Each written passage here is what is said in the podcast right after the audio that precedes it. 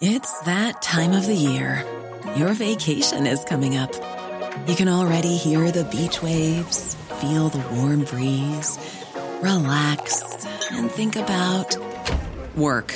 You really, really want it all to work out while you're away. Monday.com gives you and the team that peace of mind. When all work is on one platform and everyone's in sync, things just flow wherever you are. Tap the banner to go to Monday.com. Everyone knows therapy is great for solving problems, but getting therapy has its own problems too, like finding the right therapist, fitting into their schedule, and of course, the cost. Well, BetterHelp can solve those problems. It's totally online and built around your schedule. It's surprisingly affordable too. Connect with a credentialed therapist by phone, video, or online chat, all from the comfort of your home. Visit betterhelp.com to learn more and save 10% on your first month. That's BetterHelp H E L P. Ryan Reynolds here from Mint Mobile. With the price of just about everything going up during inflation, we thought we'd bring our prices down.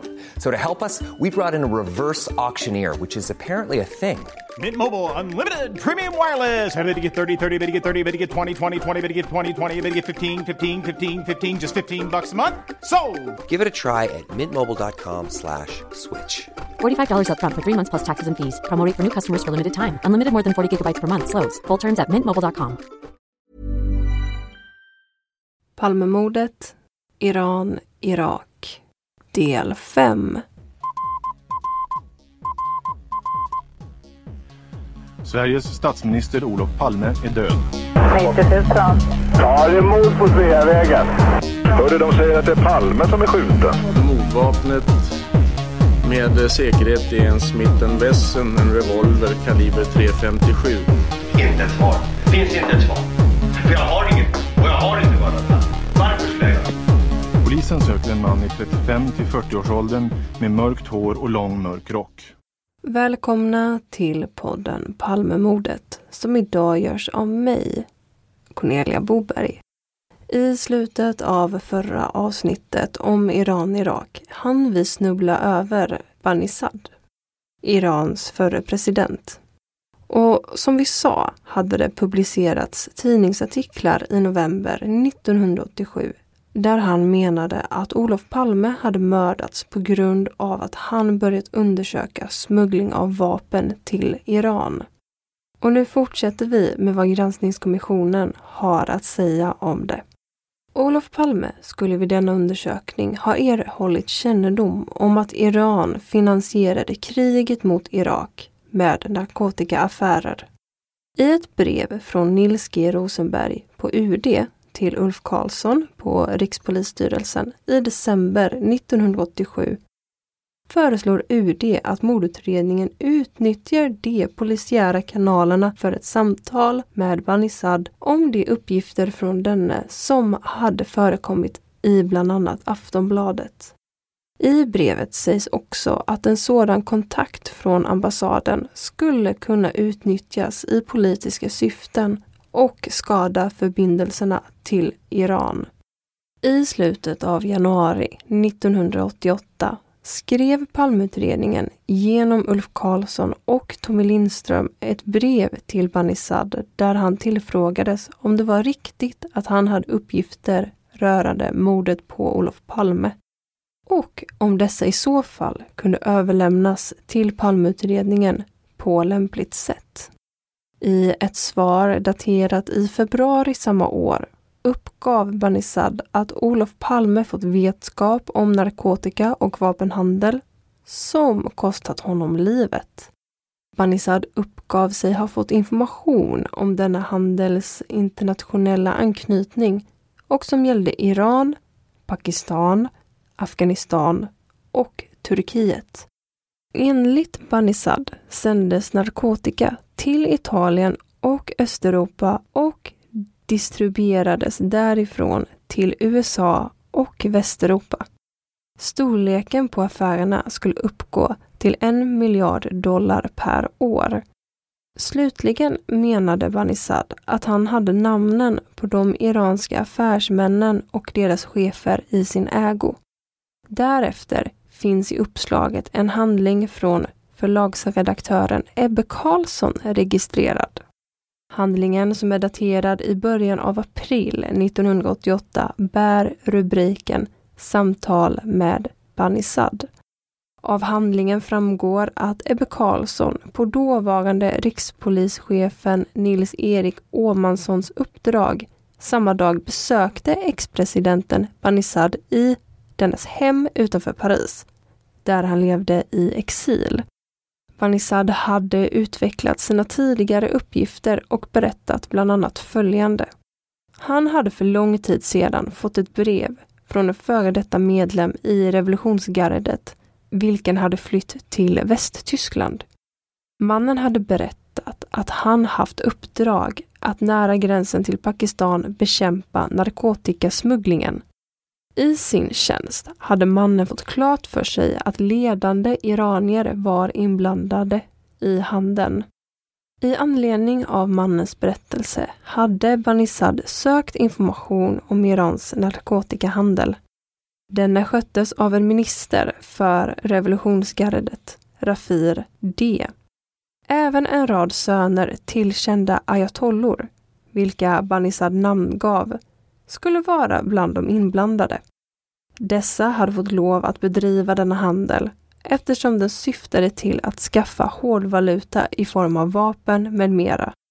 Av en källa, som Banisad beskrev som Digne 22, som var helt oberoende av övriga och som dessutom befann sig inne i Iran, hade han erhållit uppgift om att Olof Palme fått kännedom om denna byteshandel och att svenska vapen var inblandade.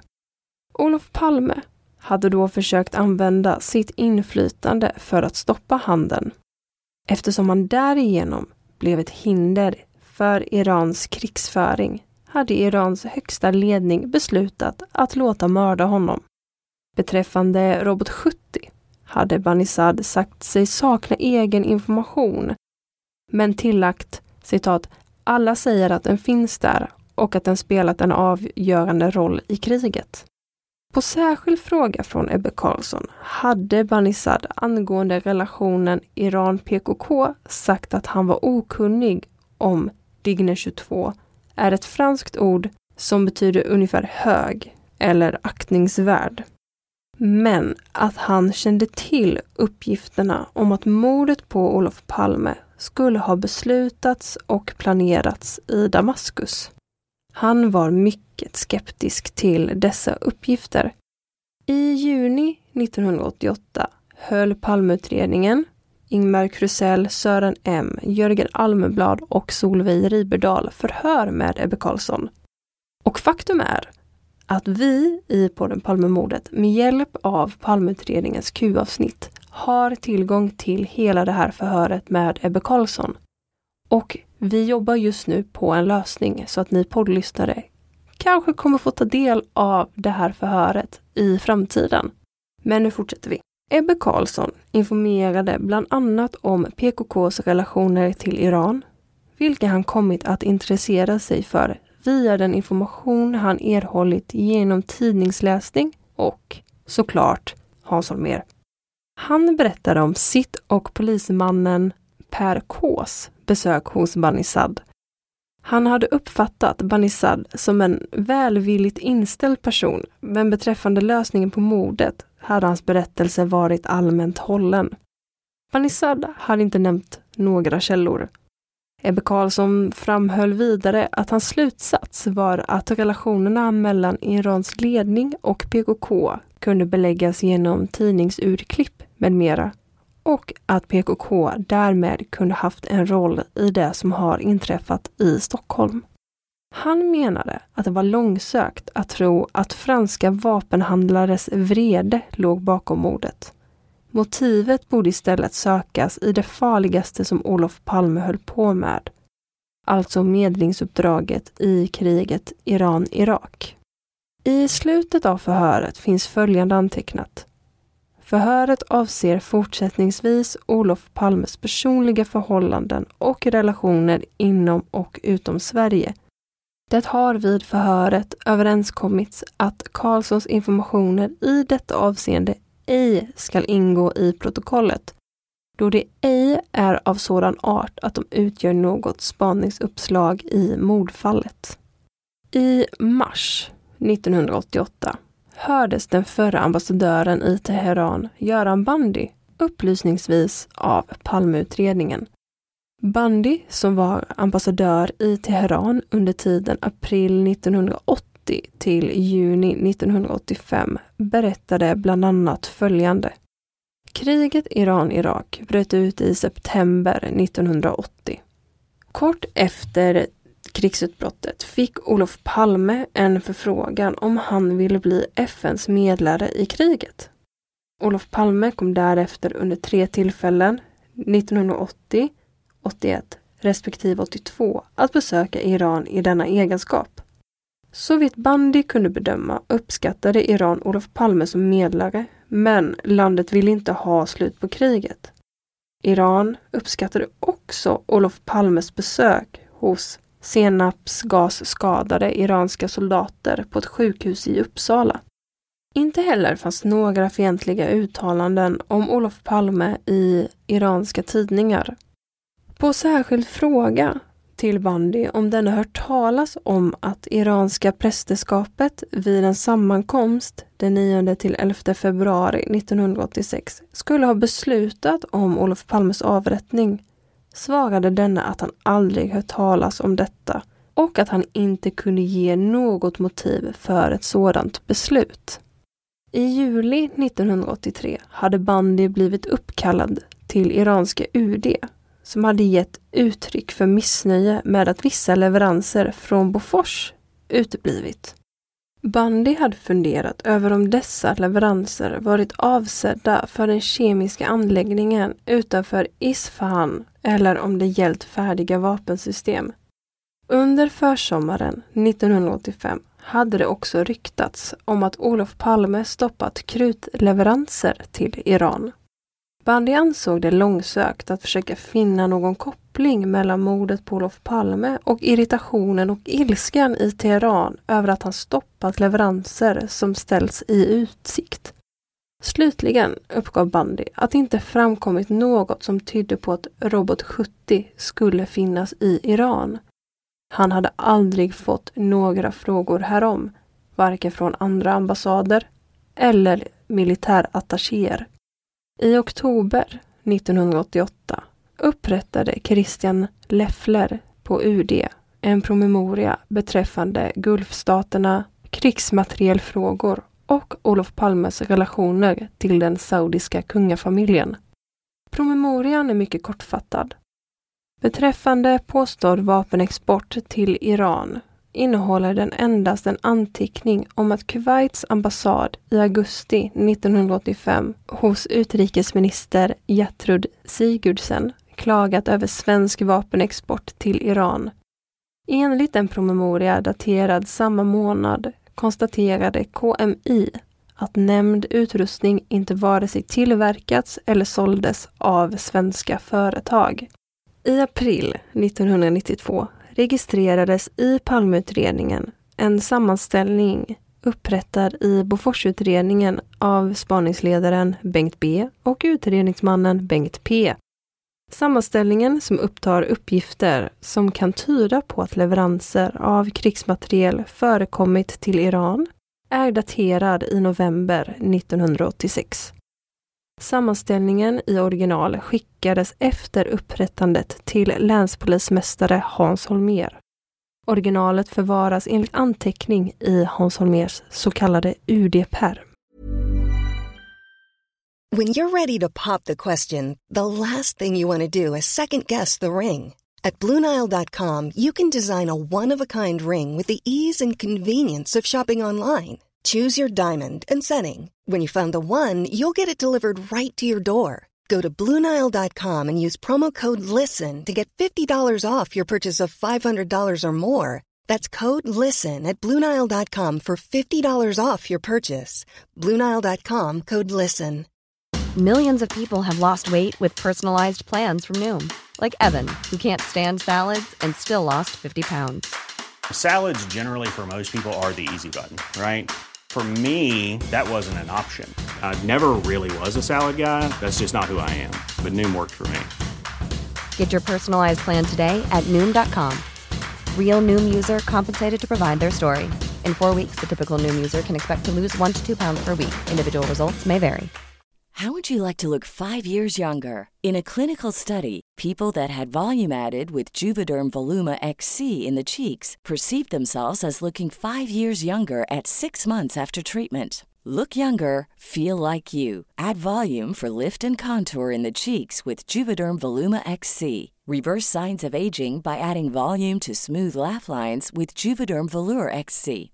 For important safety information and to find a licensed specialist, visit juvederm.com. That's J U V E D E R M.com. Not for people with severe allergic reactions, allergies to lidocaine, or the proteins used in Juvederm. Common side effects include injection site redness, swelling, pain, tenderness, firmness, lumps, bumps, bruising, discoloration, or itching. There's a risk of unintentional injection into a blood vessel, which can cause vision abnormalities, blindness, stroke, temporary scabs, or scarring. Talk to a licensed specialist to find out if it's right for you. Sammanställningen omfattar fem sidor och upptar uppgifter under 21 punkter från sex av varandra delvis oberoende källor. Slutsatsen som Bengt B och Bengt P drar är att det inte kan uteslutas att vissa uppgifter är riktiga. Slut på granskningskommissionen. Den 18 juli 2003 publicerades en artikel av Kurdo Baxi på Aftonbladet med rubriken Förhör med Bagdad Bob om Palmemordet. Olof Palme hade ju ett möte med Bagdad Bob på morddagen. Kurdo Baxi är författare och även tilldelats Olof Palmepriset 1999. Artikeln inleds av Kurdo med orden citat det är nu hög tid att visa att Bagdad Bob inte är den mysfarbror som han vill ge sken av. Slutcitat. I slutet av juni hade Bagdad Bob blivit gripen av amerikanska soldater men blev frigiven bara några dagar senare. För Kurdo var gripandet tillfredsställande, skriver han. Däremot tog besvikelsen övertaget när Bagdad Bob sattes på fri fot. Kurdo beskriver Bagdad Bob som en bödel som varit ansvarig för mord, politisk terror, tortyr och omfattande irakiskt spionage utomlands. Dessutom menar Kurdo att Bagdad Bob kan vara ansvarig eller på annat vis inblandat i mordet på Olof Palme. Vilket han redogör av följande orsaker. 1. Olof Palme var hjärtligt avskydd i mitten av 80-talet i Bagdad. Han ansågs vara en iransk agent. 2. Han hade stämplat som vän till kurderna eftersom han 1980 i Aftonbladet krävt en rejäl autonomi för kurder i bland annat Irak. 3. Irakspåret tillhör de minst utredda av alla internationella kopplingar. Kurdo menar att det var Bagdad Bob som bistod som betalningsansvarig för Agid W, som vi talat om i tidigare avsnitt. Det var ju han som bodde på ett hotell i närheten av mordplatsen.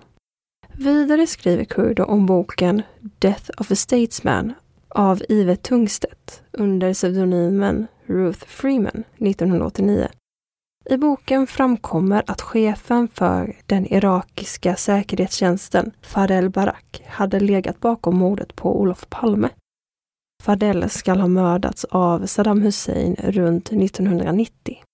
För min egen del har jag funnit föga information om Fadel Barak. Kurudor skall ha talat med Tungstedt som sagt citat jag tror att Palmemordet beordrades av Bagdad för att Sverige skulle släppa mordet på den oppositionelle Majid. Dessutom ska även en svensk advokat vid namn Bengt Sjönander riktat misstankar åt den irakiska säkerhetstjänsten och ambassaden i Stockholm i en artikel publicerad i DN 1990. När artikeln av Kurdo skrevs hade han nyligen polisanmält Bagdad Bob för att varit inblandad i morden på två personer som skall ha hållit sig kritiska till Saddam Hussein. Bland annat Majid Hussein, som i januari 1985 lämnat sin lägenhet i Märsta, blivit lurad av en flygvärdinna till en lägenhet vid Tekniska högskolan, varvid han mördades. Liket efter honom styckades sedan i 54 bitar De styckade likdelarna paketerades i resväskor, lämnades vid en kyrka och hittades cirka en månad senare. Lägenheten som Majid mördades i hade varit hyrd av den irakiska ambassaden och räkningen betalades av Bagdad Bob. Det andra mordet skall ha varit på den 27-årige kurden Assad Jundi som mördades i juni 1985 i en studentbostad i Solna. Assad hade blivit huggen 14 gånger med en kniv och därefter avlidit. Kurdo lyfte fram vikten av att granska Bagdad Bob och hans verksamhet genom åren som gått. Efter att Bagdad Bob avslutat sin karriär i Sverige blickade han mot Italien, åkte dit och blev ambassadör där. Väl på plats ska han ha framfört mordhot mot personer som uttryckt sig kritiska till Irak. Ett av de mest kända fallen skall ha varit Magdi Alam, som i flera år var Mellanöstern-korrespondent. En journalist hade avrättats som spion i Irak varvid Magdi efteråt skall ha mottagit faxade hotelsebrev på arabiska och irakiska ambassadens brevpapper utan underskrift. Magdi tolkade direkt breven som direkta dödshot. Brevet publicerades varvid Bagdad Bob kallade till möte med alla arabiska ambassader i Rom. Bagdad Bob krävde under mötet att Magdi skulle bli svartlistad med motiveringen att Magdi var en fiende och en som förtjänade samma slut som alla förrädare. Kurdo menar att uppgifterna om Majid Assad och Palme borde ha prioriterats och tagits på större allvar. Samtidigt menar Kurdo att om det skulle ligga någon sanning i påståendet måste Bagdad Bob varit inblandad i mordet på Olof Palme. Han avslutar sin artikel med orden citat med tanke på att Bagdad Bob är en hänsynslös mördare som gång efter annan varit den irakiska regimens handgångne man finns orsak att åtminstone ställa frågan om han har någon kunskap som kan kasta ljus över Palmemordet. Det är nu hög tid att visa att Bagdad Bob inte är den mysfarbror som han vill ge sken av, följt av tre utropstecken. Svensk polis bör förhöra honom om såväl morden på de oppositionella som Palmemordet. Och vi fortsätter med granskningskommissionen. Den promemoria Sverker Åström upprättade efter den första kontakten med Hans Holmér och Ebbe Carlsson har i huvudet texten Utrikesdepartementet, politiska avdelningen och rubriken Promemoria 1986 0304 för Hans Holmér efter samtal kvällen den 3 mars. Den har i övrigt följande lydelse. Möjligheten att mordet begåtts av representant för utländsk grupp lejd mördare eller fanatisk medlem måste givetvis studeras noggrant. Vidare diskuterades motivet Iran-Irak, där det var svårt att se om olika grupperingar vid sidan av regimerna kunde ha haft något intresse av mordet. Irak var kanske mer emot medlingen än Iran, framhölls det. Sverker Åström har inför kommissionen uppgivit att man vid hans diskussioner inom utredningen inte bedömde Iran-Irak-motivet som intressant eftersom inget av dessa länder skulle haft något att vinna på att mörda Olof Palme. Då han hördes inför juristkommissionen i mars 1987 redovisade han samma inställning mer utförligt. Denna motivbild hade han, citat, tillmätt en väldigt liten betydelse Slutcitat. För det första var Olof Palmes roll inte personlig, utan han var representant för generalsekreteraren i FN. För det andra framhöll det sig så att Olof Palmes verksamhet inte ledde någon vart. Överhuvudtaget fanns det enligt Sverker Åström ingen anledning att tro att Olof Palme hos någon av de två regeringarna skulle gjort sig impopulär. I slutet av 1987 begärde Palmeutredningen via dåvarande spaningsledaren Ulf Karlsson UDs biträde att via ambassaden i Paris skaffa information från den förre iranske ministern Banisad, som levde i exil i Paris.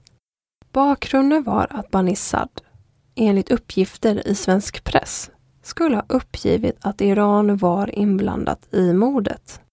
I ett meddelande till Ulf Karlsson den 2 december 1987 skrev Nils G Rosenberg att han efter samråd med kabinettssekreteraren Pierre Schori föreslog mordutredningen att i detta fall istället söka utnyttja de polisiära kanalerna. Rosenberg avslutade vår tveksamhet typ beror på att om Parisambassaden tog kontakt med Banissad skulle detta kunna utnyttjas i politiska syften, vilket skulle kunna skada förbindelserna till Iran. En rent polisiär kontakt som uppföljning av Banissads uppgifter kan inte gärna misstänkliggöras utan får mer karaktären av rutin. I en promemoria ett halvår senare 20 juni 1988 upprättad av kanslirådet Sven-Olof Pettersson. Anledningen till dess upprättande framgår inte. Redogörs i två punkter för kontakter mellan mordutredningen och UD angående Banisad. I den första punkten beskrivs den nyss nämnda propån från december och UDs avböjande svar. I den andra punkten heter det i februari återkom spaningsledningen med förfrågan huruvida ett polisförhör med Banissad kunde hållas på ambassaden. UD svarade med ledning av tidigare överväganden att det vore att föredra om förhöret kunde skötas på annan plats. Spaningsledningen återkom därefter inte mera i denna fråga. Däremot fortsatte samarbetet med frekventa kontakter mellan UD och spaningsledningen i en rad andra frågor med anknytning till mordutredningen. Jan Eliasson, alltså Palmes trogne vapendragare som medlare i konflikten Iran-Irak, har till kommissionen framfört likartad kritik mot mordutredningen. UD vidarebefordrade samtliga tips till polisen men Nils G Rosenberg klagade inför Eliasson över att han aldrig fick reda på var tipsen hamnat eller vad som hade hänt med dem. Jan Eliasson hade själv, citat, en kuslig känsla av att man kastade in materialet i ett svart hål. Slutcitat. Man visste inte vad som hänt och vem som har fått ta del av det. Han kände sig mycket frustrerad över detta för egen del fann Jan Eliasson att det där fanns beaktningsvärda motivbilder. Uppdraget var mycket känsligt. Medlaren var satt att ge domen över konflikten, vilket kunde innebära betydande konsekvenser för ländernas territorier och politiska ledning. De slutsatser Olof Palme hade kommit att dra skulle i vissa hänseenden ha kunnat bli mycket besvärande för krigsförande part. De slutsatser Olof Palme hade kommit att dra skulle i vissa hänseenden ha kunnat bli mycket besvärande för krigförande part om de offentliggjordes. Det gällde frågor om vilket land som var angripare i konflikten och om användning av kärnvapen. Olof Palme kunde vara oförsiktig när han diskuterade uppgifter om dessa förhållanden, påpekade Jan Eliasson och gav exempel på tillfällen då känslig information skulle ha kunnat snappas upp av någon som den inte var avsedd för.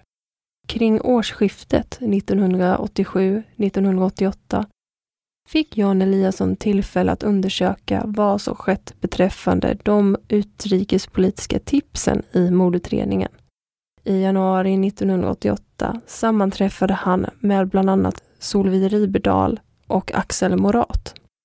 Jan Eliasson blev besviken över att dessa som han tyckte saknade överblick över materialet. Många frågor fick han inte besvarade. De kände inte till uppgifterna. Utredningsmaterialet hade blivit, citat, kolossalt utspritt. Slut citat. Och de hade inte rekonstruerat det.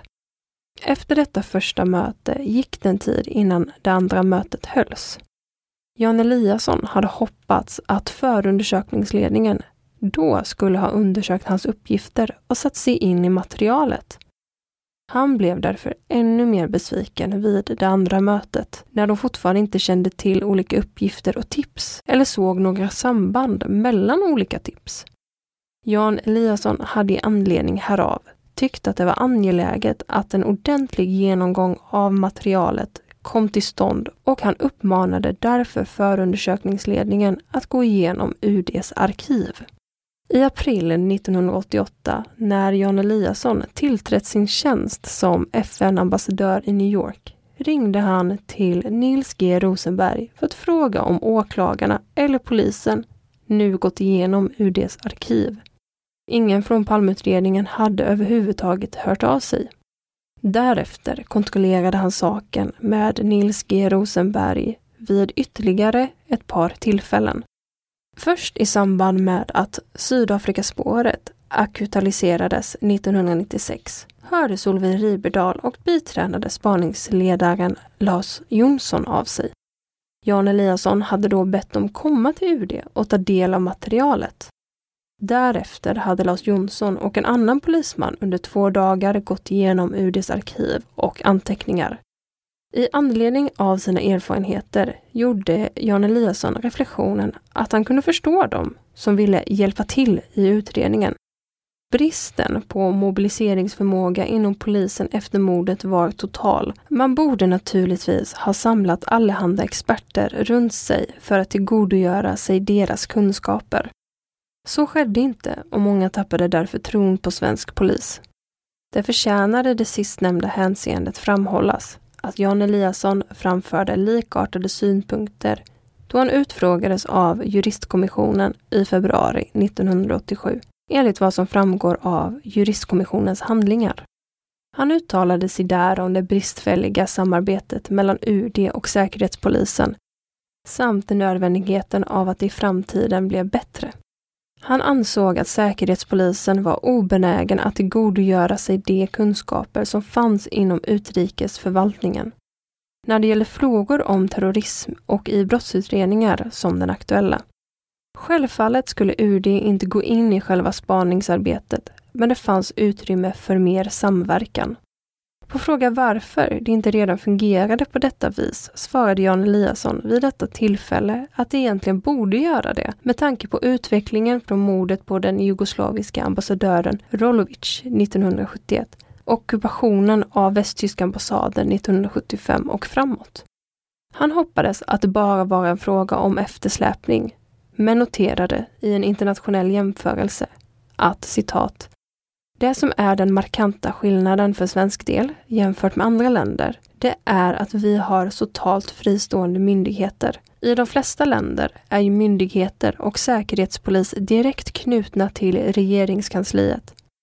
Det är ju själva verket vi som är ett mycket speciellt fall, inte bara internationellt i allmänhet, utan också i förhållande till övriga västvärlden och övriga demokratier." Slutcitat.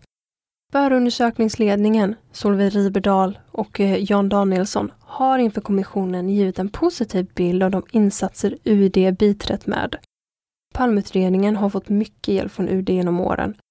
Det förhållandet att man från UDs sida varit kritisk till delar av samarbetet kommenterade förundersökningsledningen så att det kan ha funnits en förväntning hos UD på att Palmeutredningen skulle avrapportera de uppgifter som kom från UD.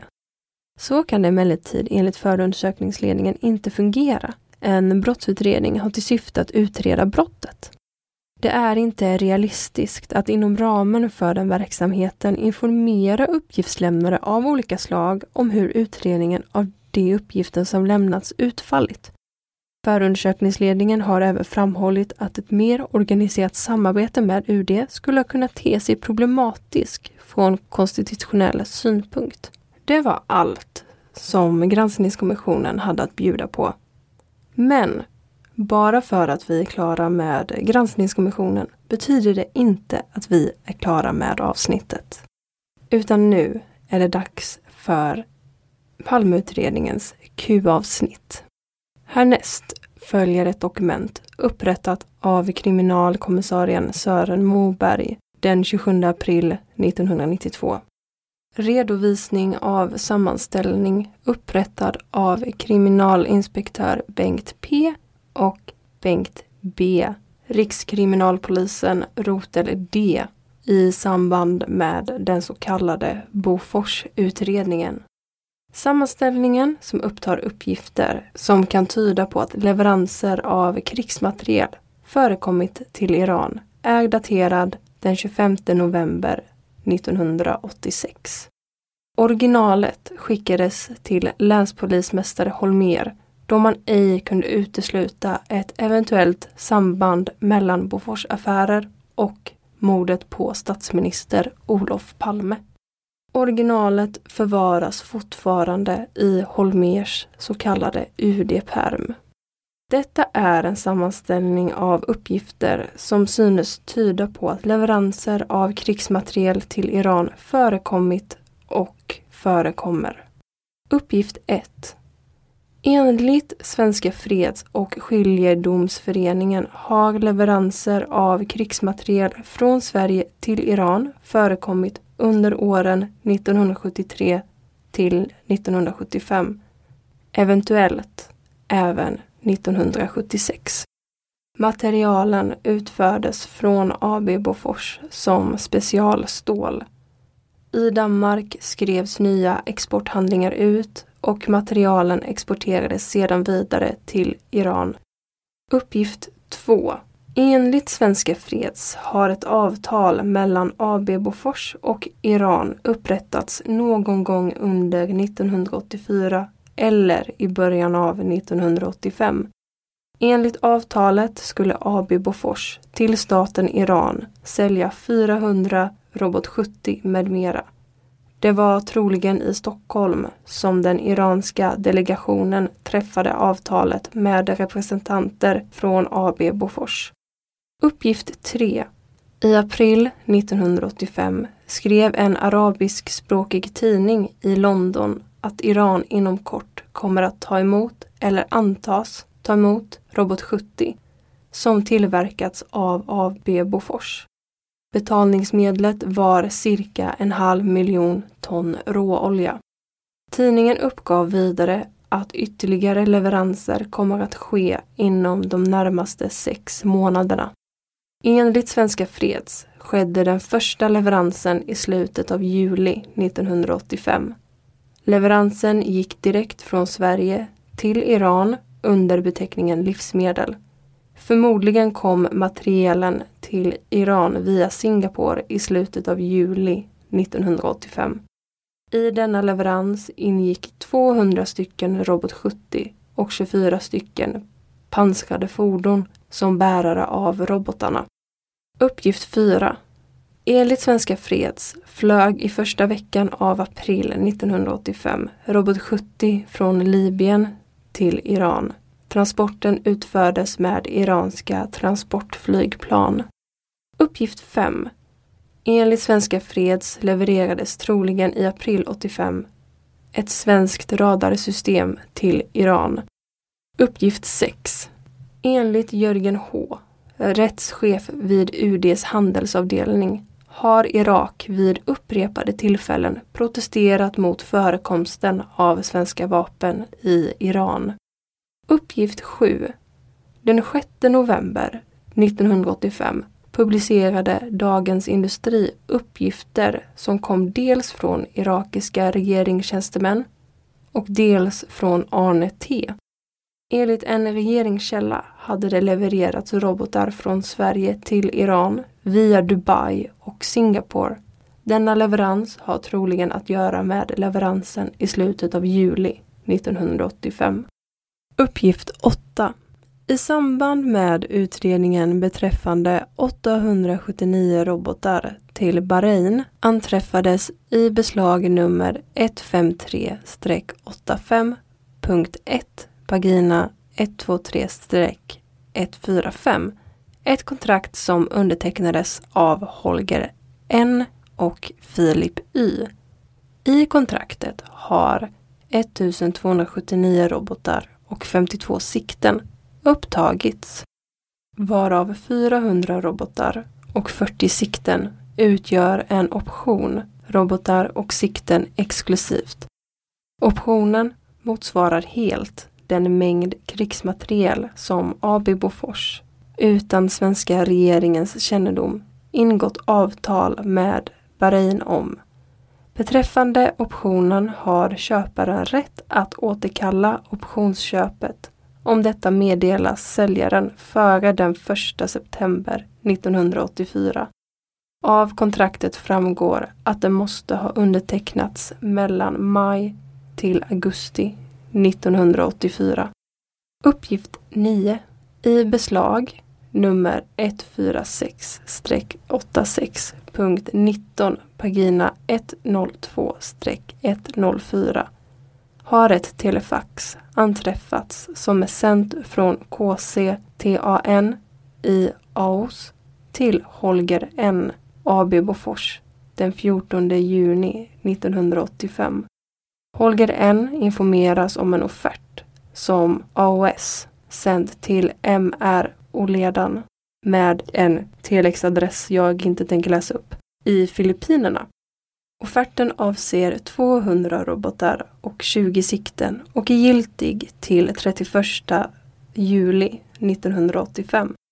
Antalet robotar och sikten utgör hälften av vad som avtalats beträffande optionen i uppgift 8, alltså den uppgiften vi läste alldeles nyss.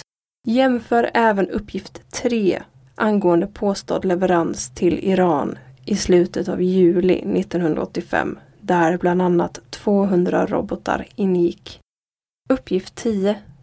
Enligt Tommy Lindström avvisades ett oljefartyg i augusti 1985 från att angöra svensk hamn. Uppgift 11. Sista veckan i februari 1986, eventuellt den 28 februari, framförde Irak protester till den svenska regeringen angående förekomsten av svenska vapen i Iran. Eventuellt framfördes protesterna direkt till Palme. Uppgift 12. Enligt Svenska Freds har i november 1985 från Sverige, troligen Malmö, avgått ett fartyg med last av vapen från AB Bofors med destination till Iran via Dubai. Lasten bestod av en okänd mängd 155 mm artillerikanoner. Någonstans på vägen omdirigerade fartyget, troligen till en afrikansk hamn. Samma typ av last skulle vid samma tidpunkt också ha lämnat Malmö med ett annat fartyg. Denna last blev dock av någon anledning kvar i Malmö. Uppgift 13. Die Welt skrev den 12 februari 1986 att ett avtal ingåtts mellan Sverige och Iran om leveranser av robotar och fälthaubitsar. Denna uppgift hade erhållits från en hög ämbetsman i Bonn. Under pågående Boforsutredning har vid samtal med företrädare för AB Bofors framkommit att AB Bofors innan Indienorden klarats hem påbörja tillverkning av fälthaubitsar. Detta var för sig en risk från AB Bofors sida, men väl värd att ta för att klara av leveranstiderna till Indien om AB Bofors fick Indienordern. Följaktligen fick bolaget ett lager av fälthaubitsar som snabbt skulle levereras till Iran. Kring årsskiftet 1985-1986 utkämpades hårda strider mellan Iran och Irak där behovet av artilleri var mycket stort. Uppgift 14. Enligt Svenska Freds befann sig i februari, troligen den 4 februari 1986, en iransk militärdelegation i Skandinavien eller norra Västtyskland och framförde klagomål till Bofors representanter för att AB Bofors inte uppfyllt sina leveransåtaganden. Enligt Svenska Freds ingick i den iranska delegationen en person vid namn Ali Z. Hej, det är Danny Pellegrino from Everything Iconic. Ready to upgrade your style game without blowing your budget? Check out Quince. They've got all the good stuff, shirts and polos, activewear and fine leather goods all at 50 to 80% less than other high-end brands. And the best part? They're all about safe, ethical, and responsible manufacturing. Get that luxury vibe without the luxury price tag. Hit up quince.com slash upgrade for free shipping and 365-day returns on your next order. That's quince.com slash upgrade. Even when we're on a budget, we still deserve nice things. Quince is a place to scoop up stunning high-end goods for 50 to 80% less than similar brands. They have buttery soft cashmere sweaters starting at $50, luxurious Italian leather bags, and so much more.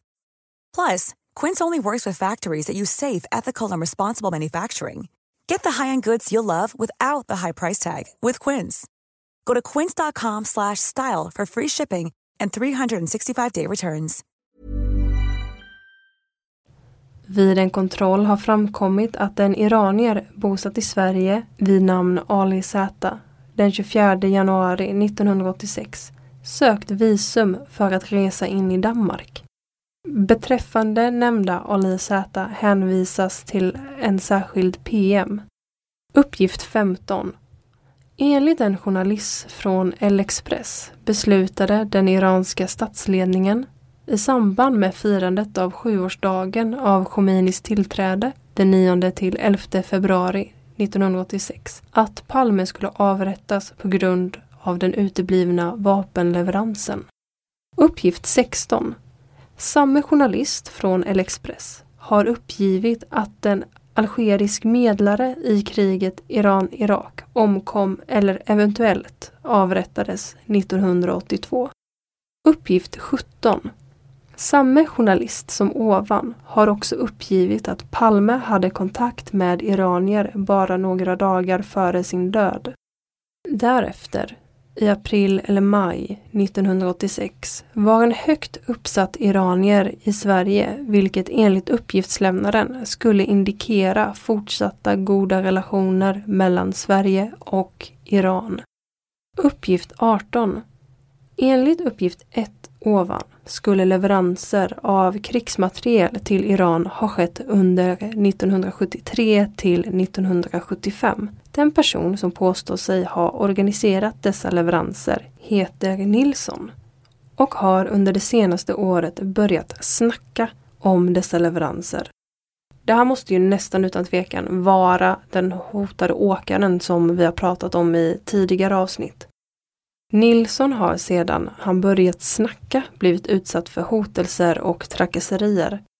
Det första hotet kom den 3 till 7 februari 1986. Den 9 mars 1986 får han ett telefonsamtal där hotelser framförts. Den som hotar är helt införstådd med detaljer beträffande de gamla vapenaffärerna och säger bland annat en har försvunnit, flera ska försvinna. Enligt uppgift är det styrkt att det är en iransk ambassadtjänsteman som uttalat hotelsen. Det står att den här personen heter någonting och att han fortfarande arbetar vid ambassaden. Nyligen fick den här hotade åkaren ett telefonsamtal från en vapenagent som var inblandad i Iranleveranserna 1973 till 1975 och som kände till att den här personen höll på att rota i dessa gamla leveranser. För åkaren berättade vapenagenten att den nya regimen i Iran hade hotat att offentliggöra de gamla affärerna om inte vapenleveranserna från Sverige fick fortsätta. Åkaren förstod att hoten riktats mot den svenska regeringen och vapenagenten bekräftade för åkaren att leveranserna från Sverige fortsatt. Uppgift 19 Enligt Svenska Freds utfördes en leverans av Robot 70-komponenter från Singapore till Iran i augusti 1986. Leveransen utfördes med fartyg till Bandar Abbas i Iran. Uppgift 20. En annan källa, fristående från Svenska Freds, har uppgivit att ett fartyg med namnet Iran Etala den 21 juli 1986 ankommit till Bandar Abbas och lossat vapen. Vapnen det gällde var Robot 70. Varifrån fartyget kom samt mängden vapen är okänt.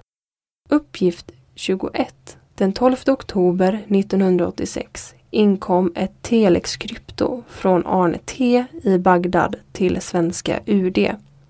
Där framgår att under augusti 1986 har 22 Robot 70 och 24 avfyrningsanordningar levererats till Iran via Singapore. Även ett stort parti krut hade, utan mellanhänder, sålts från Sverige till Iran under april eller maj 1986. Dessa uppgifter hade Arne T erhållit i samband med att chefen för den första politiska avdelningen i Irak, ambassadör Gilani, protesterat mot de svenska leveranserna av vapen med mera till Iran. I anslutning till denna uppgift från Arne T har Jörgen H och Algernon med största respekt uttalat sig om den irakiska underrättelsetjänsten. De anser att det är bland världens effektivaste.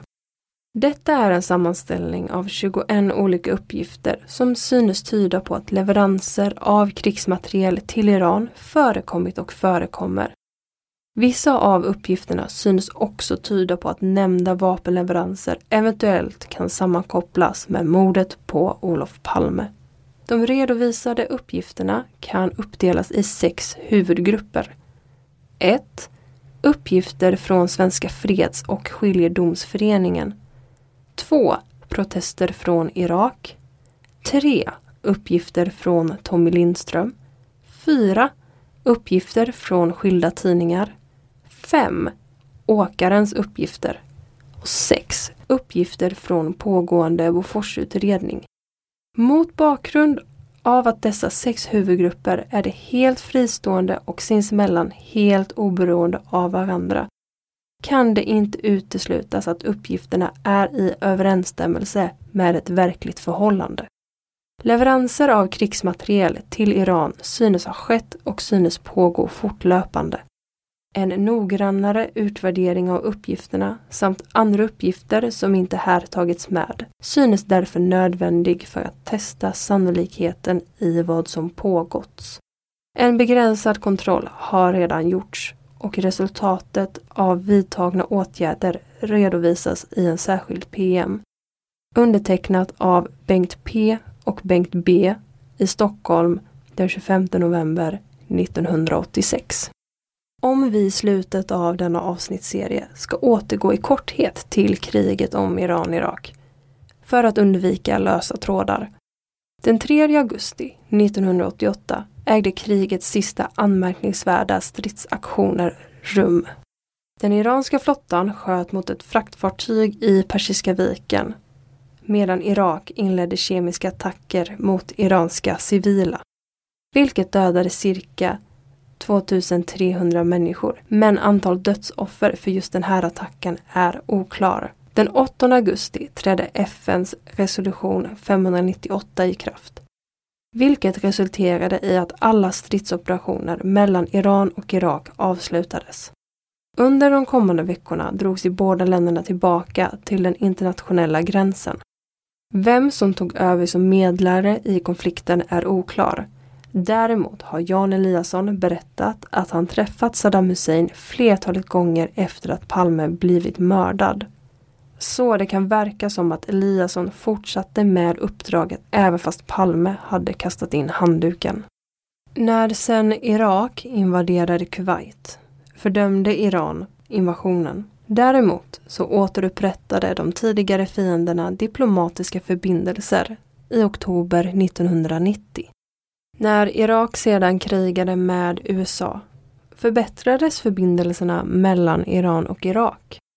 En iransk delegation besökte Irak för slutförhandlingar för att kunna lösa konflikten med frågor om krigsfångar och så vidare.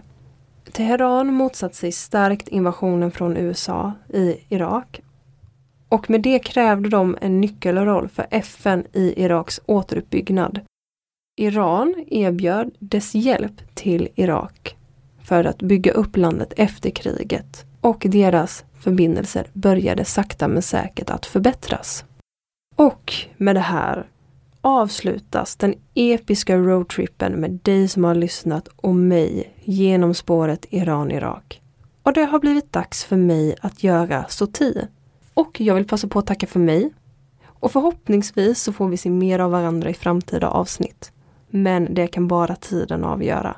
Vill ni kontakta oss kan ni göra det på simwaypodcast.gmail.com Simway med Z.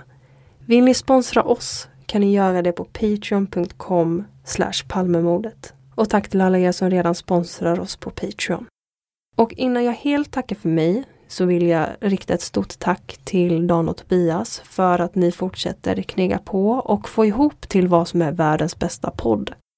Jag vill rikta ett tack till Johan Lundqvist. Jag vill även rikta ett tack till Eva Martinsson för all hjälp och vägledning genom alla de här fem avsnitten. Och jag vill även tacka för alla uppmuntrade kommentarer och lovord som vi har fått in. Det har varit jättekul att höra. Men främst ett stort tack till dig för att du lyssnar på Palmemordet. Man hittar Palmes mördare om man följer PKK-spåret till botten. Därför att ända sedan Julius Caesars tid har det aldrig hört talas om ett mord på en framstående politiker som inte har politiska skäl. Polisens och åklagarens teori var att han ensam hade skjutit Olof Palme. Och det ledde också till rättegång. Men han frikändes i hovrätten. Nu ska